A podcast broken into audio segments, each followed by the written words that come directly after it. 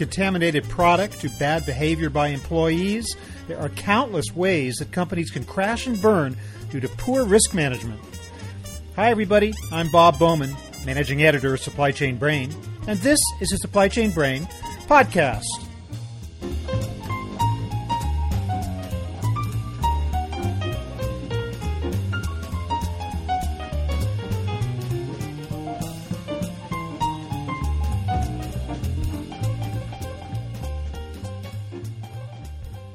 We know that no business is immune from a costly scandal or misstep in its supply chain, but we might be surprised to learn of just how many opportunities for disaster there are.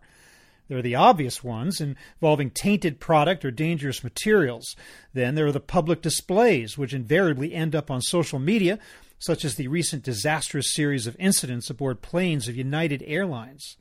But no matter how different and wide ranging these events might be, they can all be traced back to inadequate risk management on the part of the companies involved. My guest today is Steven Minsky, CEO of Logic Manager, who will guide us through the steps that companies should be taking to build effective enterprise risk management programs. We'll learn exactly what he means by poor governance, why companies shouldn't necessarily focus the bulk of their risk management efforts on areas where they spend the most money, and what's responsible for the most frequent breakdowns in risk management across the supply chain. So here is my conversation with Steven Minsky.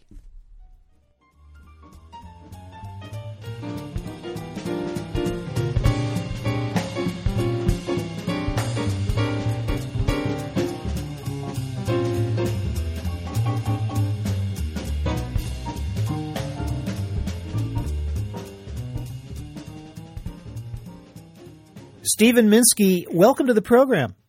Hey, Bob. Glad to be here. Steven, how do scandals happen that affect the supply chain? Is it bad management? Is it that the company's asleep at the wheel? Are they inevitable? What typically is the reason, if you can generalize, for these disruptions to even occur? My experience in the last 12 years has been none of the above. Usually it's good people in a good process. That's what companies are practiced to do, but it's poor governance in nearly every single case. 100% preventable poor governance where you have multiple good people in good places, but there's disconnects between them, and it's an inevitable consequence of a Russian roulette kind of situation. Well, supply chain governance and risk management is a big deal these days with lots of companies, but I'm curious as to what you mean when you use the word governance. How far does that extend within the company in terms of specific programs? What do you mean by the word?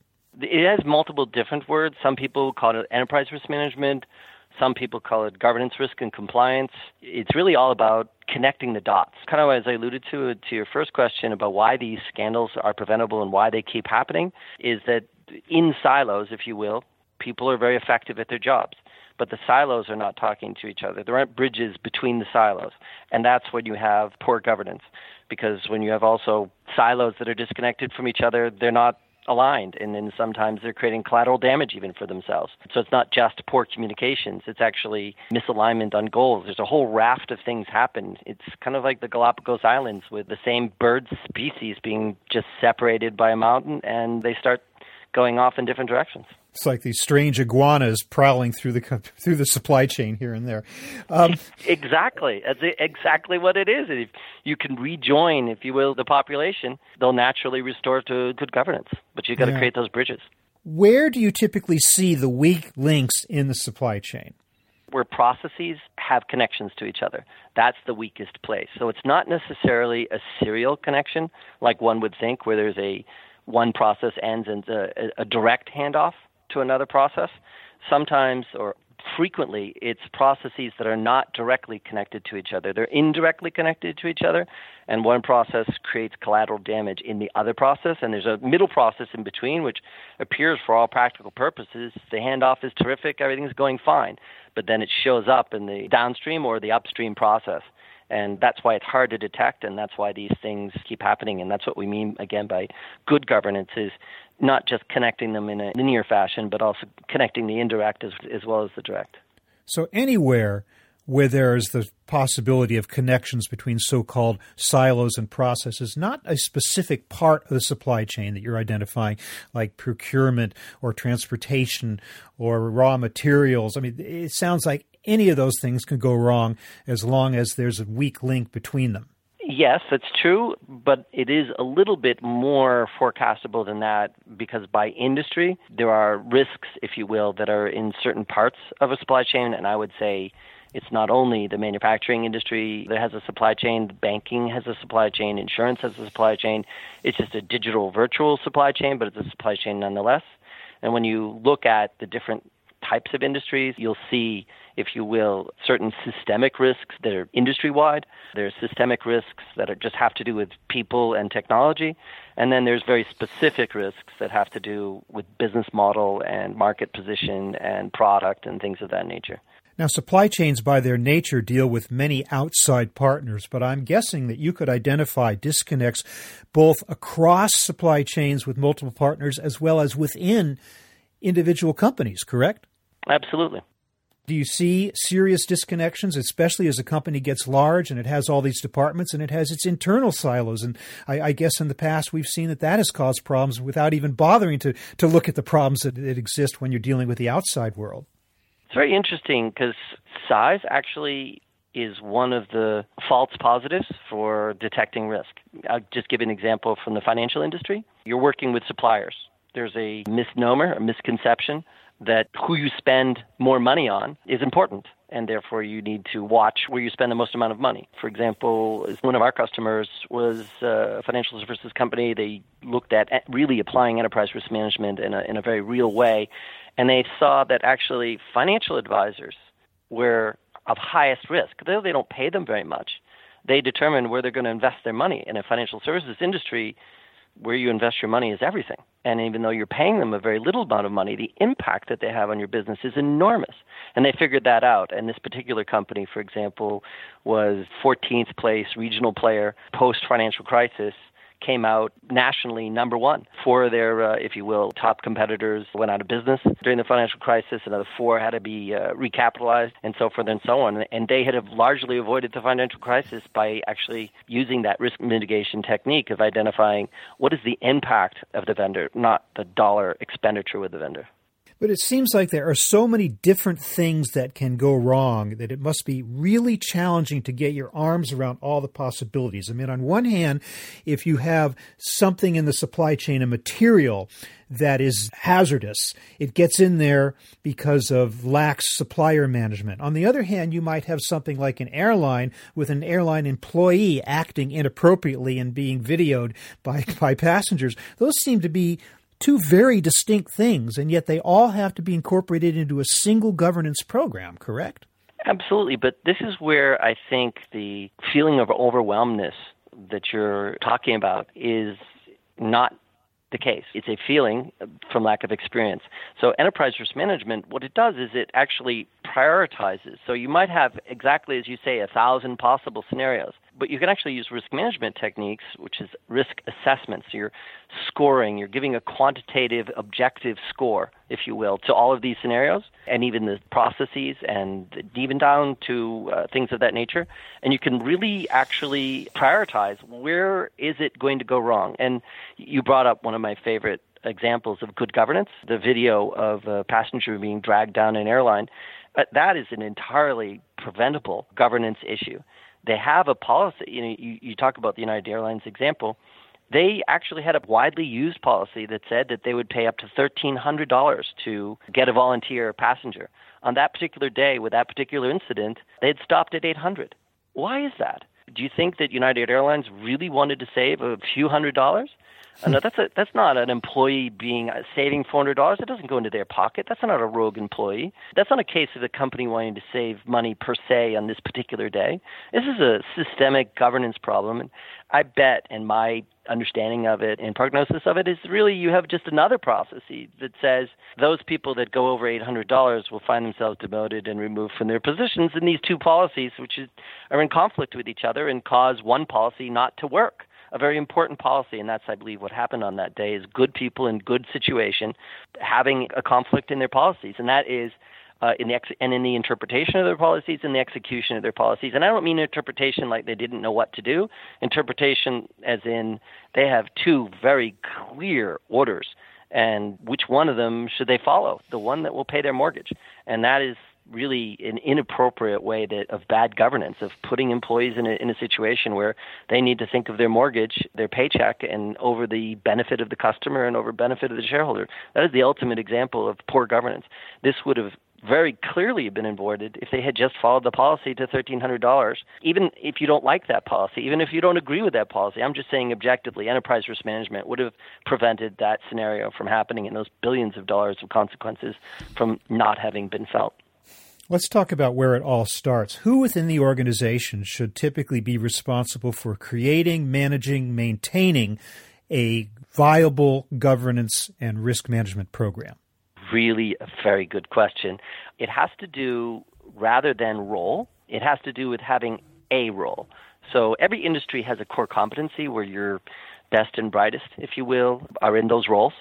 And that's usually a good place to house it. You need somebody who's forward thinking, somebody who's proactive, things of that nature. And when you think about any particular industry, there's roles that have those types of people in those roles, whether that be reporting up to a CFO, whether that be reporting directly to the board. It doesn't really matter where that role reports, it's where that expertise is. And then the second component of it is having a role at all. If you're going to cross silos, build bridges, however you want to call it, one silo can't be expected to do this as a peer to another silo. Somebody, a third group, if you will, a very tiny group, maybe even for a, a 10,000 employee to even 50,000 employee company could easily do this with only two people in the enterprise risk management group for the entire corporation. But they're the ones that are setting this process. They're the ones that are setting this governance mechanism. They're the ones that are putting this infrastructure, this process, this methodology in place, and then following up on it to make sure that it works. And and so the the one is having a solid process and infrastructure and expertise, and the other one is putting it in a place where that process and expertise and infrastructure can thrive. So title is not necessarily essential, is it? I mean, and some companies have appointed chief risk officers. Are you saying that's not necessarily essential as long as you do have someone within the organization who clearly carries that responsibility? Absolutely. I'll, give you an example where even titles cause problems. Sometimes, for example, banks have multiple risk officers, credit risk officers, liquidity risk officers, uh, economic risk officers, and operational risk officers. And it's very hard for them to get a chief risk officer. It's just a very awkward and difficult scenario. Whereas, say, for example, in a manufacturing organization, a vice president of risk management would do just fine. It's being accountable and uh, again, having a sponsor that will help you to manage your process, your people, and, and, and your infrastructure. That's really what counts, not what you call it and not where it's housed. All right, so if you're a company and you want to approach this whole issue of governance from the start, obviously you're going to come up with some kind of a document, especially in terms of employee behavior, the employee guide, which you hand out to everybody and maybe nobody reads. Uh, the question is how to implement that throughout the organization. I'm wondering how you feel about the need for so called tabletop exercises, drills of some kind, where you're constantly bringing this forward and running people through scenarios. Tell me about the importance of that and how that can be accomplished. It's interesting that you say that, and I call that operationalization of a policy and it could be any policy, by the way. An HR policy has the same weaknesses of, of writing down what your employee handbook says you can and cannot do, or your compliance policies, or your cyber policies. It, it just really it's a it's a systemic problem of how do you make your policies actually work on the front line. Period, and therefore. Just having a risk management policy doesn't really help very much at all. It's, of course, a good thing to have one, but it doesn't solve the problem in, in its entirety. What's really important is this operationalization of any and all policies. And that means how do I bridge the divide between the person who's accountable for the policy and the people who are involved with the policy? Getting the frontline process owners engaged with that policy, getting the other silos, if you want to call them, the other functions engaged with that policy. And then that's where the rubber hits the road. That's where success happens.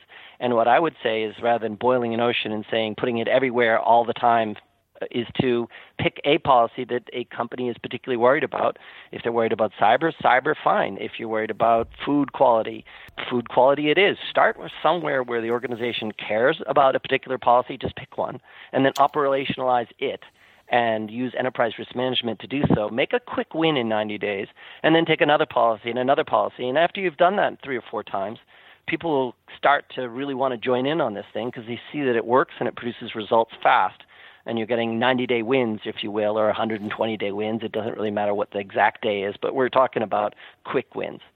But specifically, how do you get them engaged? Do you participate in these exercises, these drills, these scenario building type of situations, or how exactly do you do that?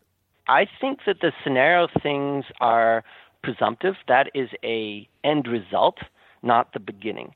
So the beginning usually you can start anywhere you want. I'll give you three examples of good places to start to get this to really work.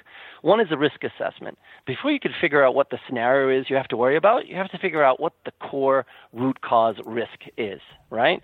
And so you, you could say, what will cause your plant to shut down? And you know what are some of the root causes there whether it be a material supply issue or whether it be a personnel issue? And you're looking at okay where is this risk coming from if you will? And then you, you want, with this risk assessment then you can start to go from there and say okay i've identified this risk. Now what do i want to do as a mitigation activity to this trigger, this root cause, if you will, of this of this problem that's going to manifest itself probably across multiple processes, multiple silos simultaneously. And then you want to get into monitoring. And then you want to be able to say, okay, I've put in a control, a mitigation activity to prevent this risk from materializing. And if it does materialize, to actually minimize the impact of it. That's where you're getting into your scenario. But then you're actually saying, well, how do I monitor that this control is actually being followed? And a desk type exercise is is, is, is one way of doing it, but I think it's a particularly expensive way of doing it. There's shorter, simpler, more tactical, task oriented monitoring activities that are more directly related to the determining if the control, if you will, is actually effective in managing the risk and then actually putting that monitoring in, in place on the frequency that's appropriate. If that's hourly, daily, weekly, monthly, quarterly, whatever is appropriate for the risk. And that's where I'd say the most frequent misconception, the most frequent breakdown of, of this enterprise risk management and supply chain problem is, is people are thinking about it on a macro level, where it's really just a, a simple matter of, of actually rather than taking people away from their jobs with a with a scenario, you're actually in line helping them get their jobs done and in the process collecting some information and determining if that information is, is starting to skew. And that's really what people do for quality. It's very, very, very similar to the quality process. You're not looking for rework and at the end, you're trying to put quality way, way, way up in the front of the process. And it's very similar with risk management. You want to put that way up in the front of the process. These rework issues of, of scenarios and things of that nature never happen. So you're not necessarily going to stop operations for a day and have some kind of a drill where you put everybody through an imaginary scenario, as you say, take them out of their jobs. That isn't necessarily the best way to go. Absolutely. I'll give you an example. Uh, manufacturing example was one of my actual uh, earlier jobs as a as an engineer. Ice cream, and it was very interesting. There's a temperature would affect the manufacturing process, the materials, and how they're mixed. There's multiple little variables, and controlling them in isolation wouldn't do it. Because let's say if the line slowed down, then that would be fine if the temperature was a little bit warmer, but it stayed in the slightly warmer temperature for more time. That would be fine, and the two would cancel each other out. So that's where these variables actually are connected and linked to each other. So just monitoring them in isolation isn't, is in enough. It's connecting the dots to say, hey, if the whole thing starts to skew where the temperature starts to rise and the line is speeding up just as a, as a hypothetical that's when you're going to get a bad outcome. And so when you're figuring out these are the two that will coincide to produce a bad result and then you're just monitoring the temperature and you're monitoring the, the line speed and you don't have to be staring at it. It can be fully automated and just when those two coincide an alert goes off and then you're able to fix it before the ice cream actually is produced as mush and needs to be reworked or thrown out But you can't anticipate everything, can you? Are there not always surprises? It seems like companies these days are prote- always find themselves protecting against the last disruption and not foreseeing the next one.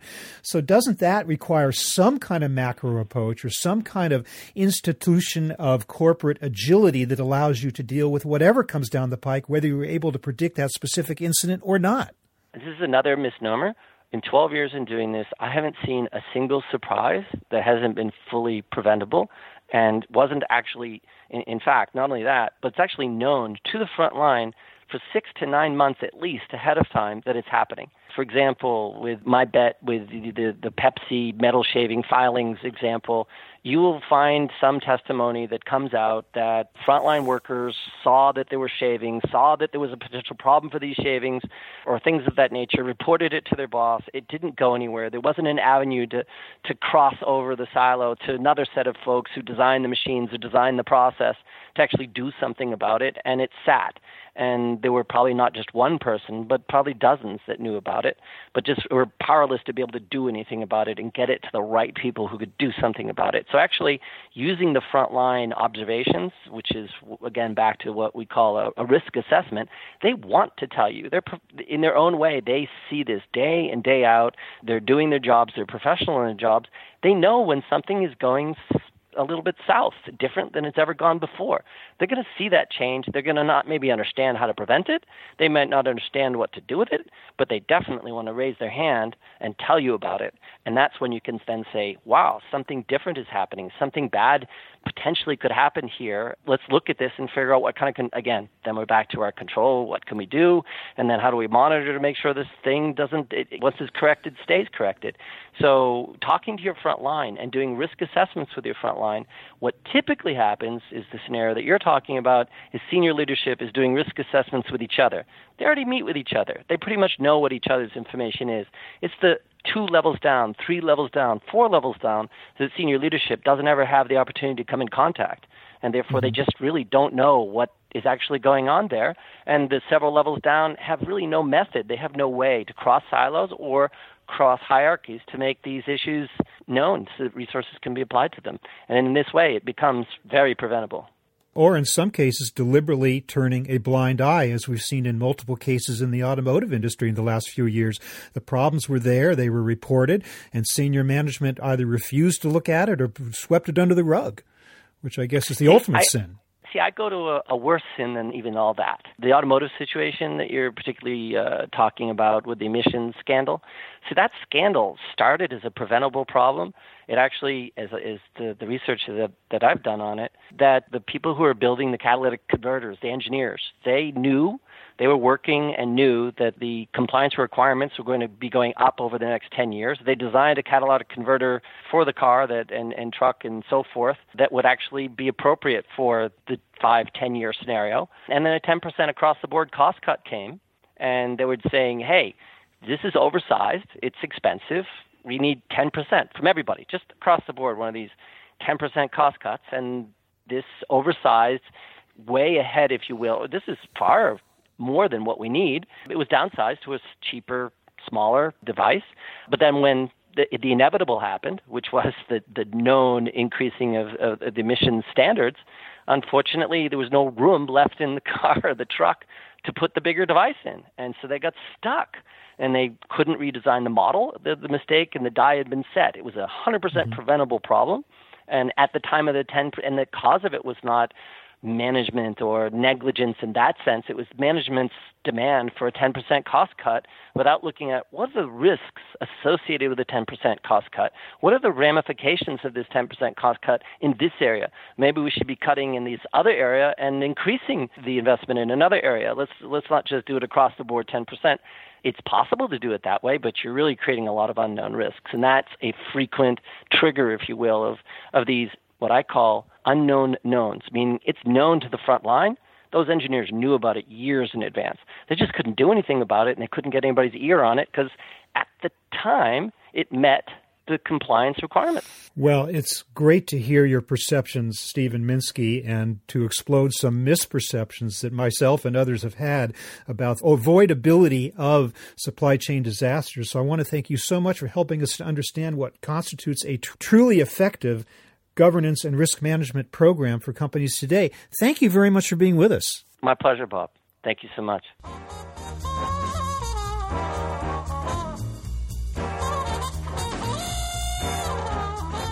That was my conversation with Steven Minsky of Logic Manager, talking about the fundamentals of enterprise risk management.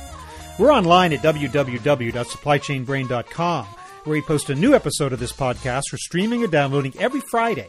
You can also read my think tank blog, watch thousands of videos, and access all of our other content, including the digital edition of our magazine. Look for us on Facebook and LinkedIn, and follow us on Twitter at SCBrain. You can also download or subscribe to the podcast on iTunes. Got any comments or suggestions on this or any episode? Email me at rbowman at supplychainbrain.com. See you next time.